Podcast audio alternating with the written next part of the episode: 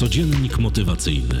Poranna dawka motywacji w Twoje uszy. Zaprasza Mediteusz. Dzień dobry dziewczynki, chłopcy, kłaniam się nisko słuchacze i słuchawki. Witajcie Mediteuszki i Mediteusze. Jest poniedziałek, 28 listopada 2022 roku.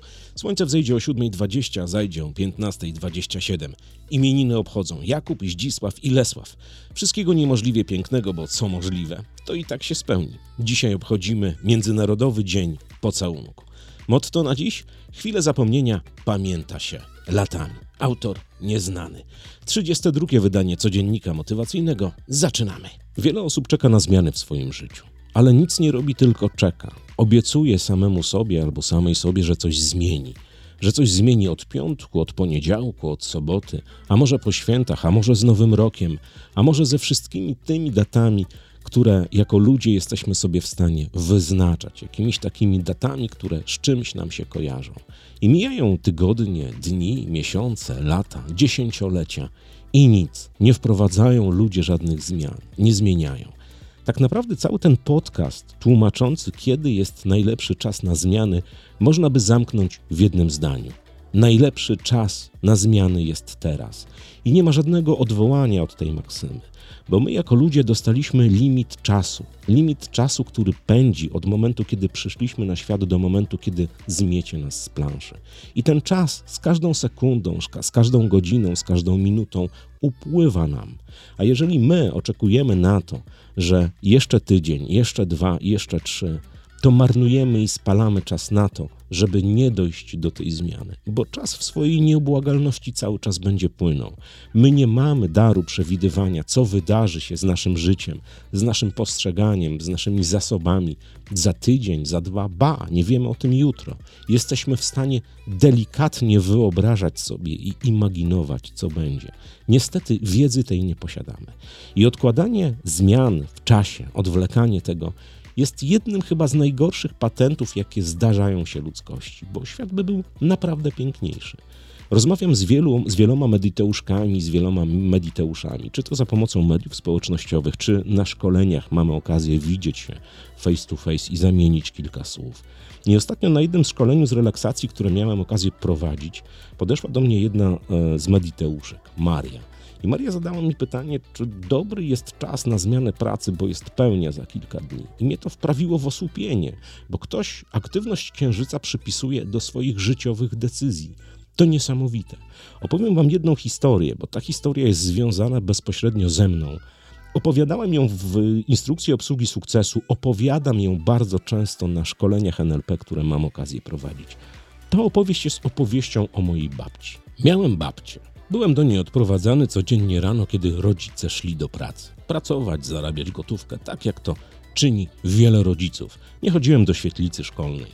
Byłem u babci. Wolałem być u babci, bo tam była wolna Amerykanka we wszystkim tym, co może robić mały smarkacz, czekając na szkołę. Moja babcia przez wiele, wiele lat opowiadała mi o tym, że chciałaby mieć sklep. Sklep kolonialny, sklep z towarami, których na próżno było szukać w PRL-u. Ja tą opowieść o tym sklepie, o tym jak będzie urządzony, w którym miejscu się będzie znajdował, znam naprawdę na pamięć. I pomimo, że mam 40 parę lat, do tej pory jestem w stanie ze szczegółami opowiedzieć Wam, jak ten sklep będzie wyglądał.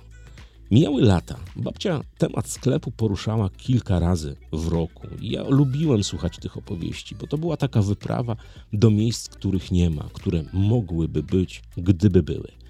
Okazało się, że czas jest nieubłagalny w swojej linearności. Babcia z biegiem czasu zestarzała się okrutnie. A kiedy już była staruszeczką i nastąpiły zmiany w naszym kraju, że już można było coś zrobić, można było mieć sklep, ona była za stara na to, żeby ten sklep otworzyć. Ale cały czas o tym sklepie mi opowiadała. I pamiętam, jak dziś byłem na trzecim, być może na czwartym roku studiów i przyjechałem do babci. Ja nie studiowałem w Krakowie, tylko bardzo, bardzo daleko od Krakowa. I zaczęliśmy rozmawiać. Uwielbiałem swoją babcię. I zapytałem, co babciu, czego babciu w życiu żałujesz? I babcia odpowiedziała mi, że nie żałuje w życiu niczego. Niczego poza tym, że nigdy nie udało jej się otworzyć danego sklepu. I nie wiedziałem, co odpowiedzieć, bo już była w takim wieku i w takim stanie, że otwieranie sklepu byłoby w ogóle jakimśkolwiek karkołomnym wydarzeniem w jej życiu. I zdałem sobie sprawę po kilku tygodniach od tej rozmowy, że nie warto odkładać zmian na potem, że nie warto czekać z wdrażaniem czegoś w życie, że nie warto czekać na realizację swoich marzeń. Jeżeli z tyłu Twojej głowy pojawia się okruch tego, że coś chcesz zmienić w swoim życiu, że coś chcesz wdrożyć, dokądś dojść, coś osiągnąć, zmienić pracę, poszukać miłości, cokolwiek sobie nie znaczysz, rób to. Rób to natychmiast. I nie jest to opowieść po to, żeby Was zmusić do głupich decyzji w życiu. Ale jeżeli coś pojawia się w Twojej głowie, w Twoim umyśle, notorycznie, często, z dnia na dzień, z tygodnia na tydzień i nie daje Ci spokoju, to znaczy, że Twoja podświadomość puka do Ciebie i komunikuje Ci o tym, żebyś wprowadziła albo wprowadził jakieś zmiany w swoim życiu. Ja opowieść babci od tego czwartego czy trzeciego roku studiów mam zawsze z tyłu głowy.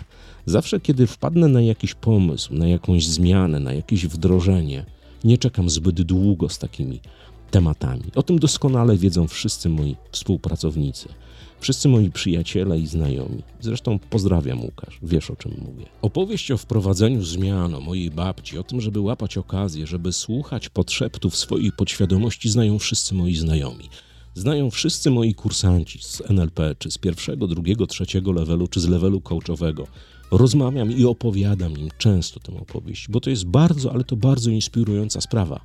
I wielu z nich bierze tę opowieść do siebie i zaczyna stosować w życiu, bo zdają sobie sprawę z tego, że czas jest nieubłagalny.